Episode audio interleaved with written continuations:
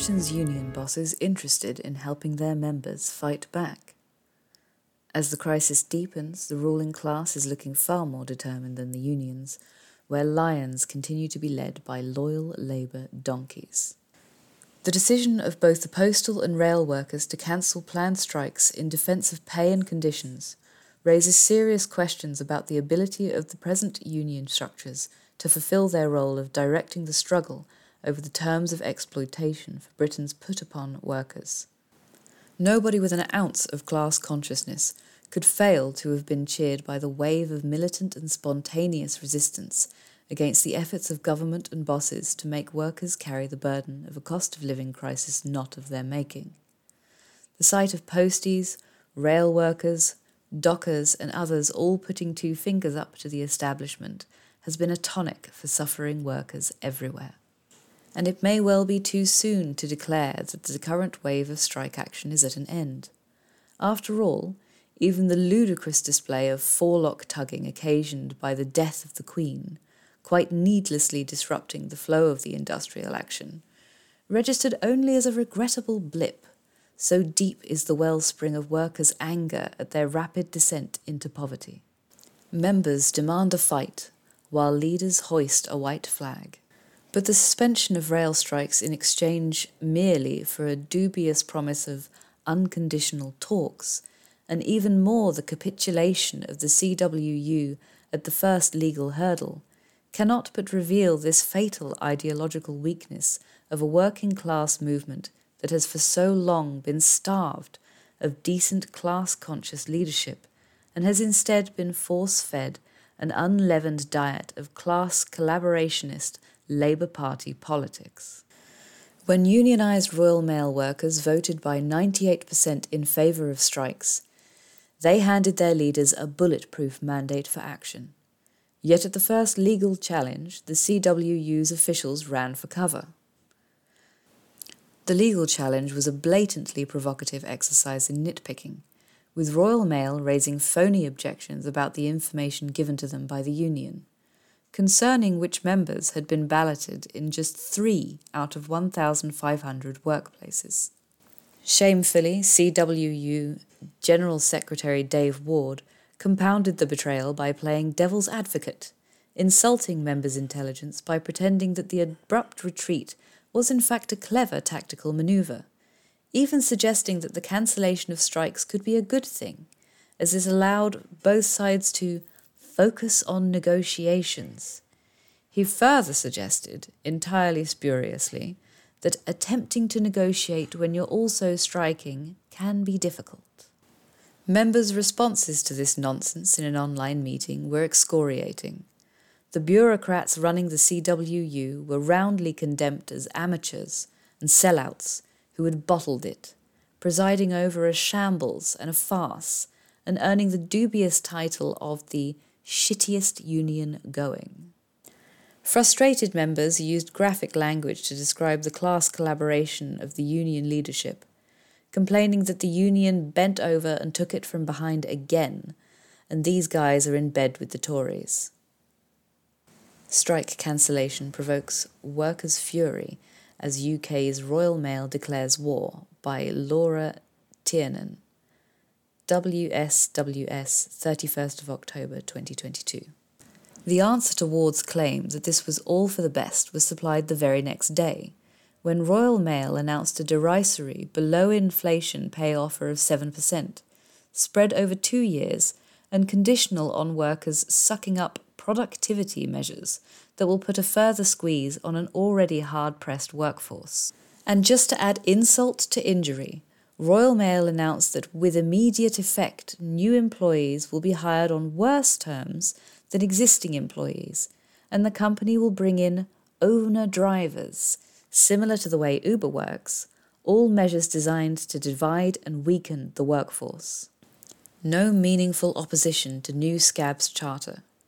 In declaring class war against its own employees, Royal Mail will be assisted by new government regulations under which companies have the right to use agency workers to fill in for striking workers.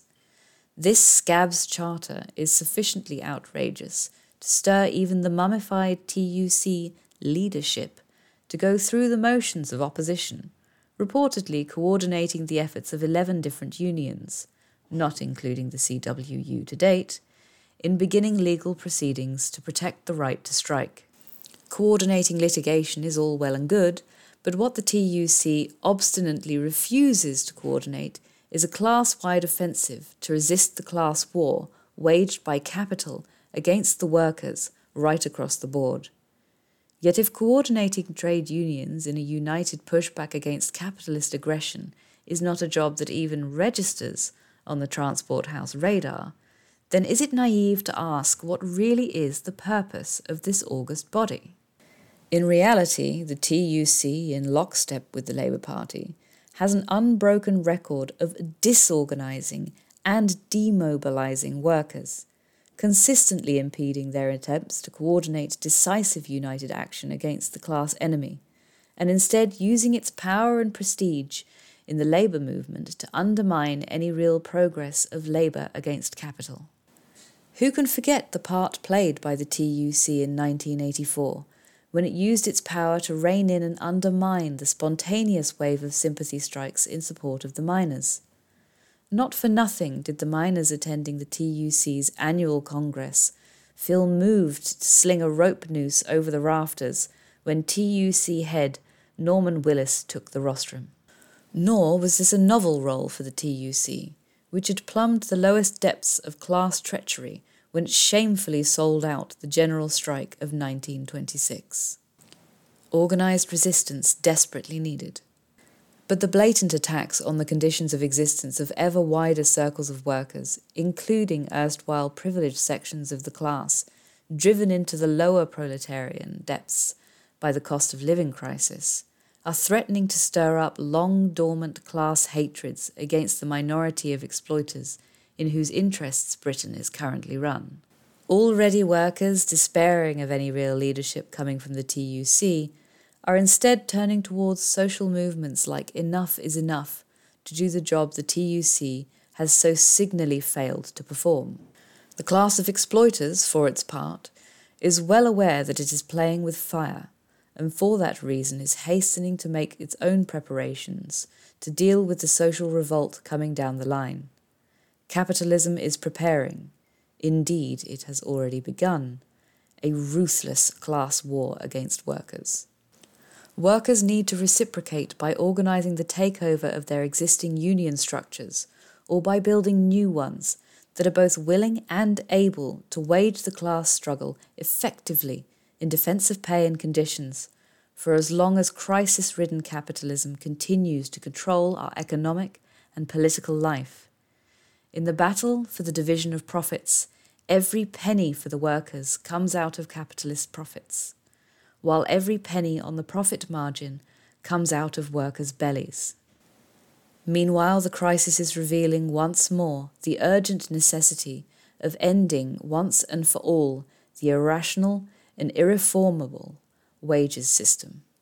To that end, all those who have woken up to this necessity must focus their energies on waking up their fellows likewise, and on building the vanguard party of scientific socialism that alone is capable of leading the working class to the overthrow of capitalism, the common ownership of the means of production, and the establishment of a planned socialist economy under the control of the proletarian dictatorship, that is, of the workers' state.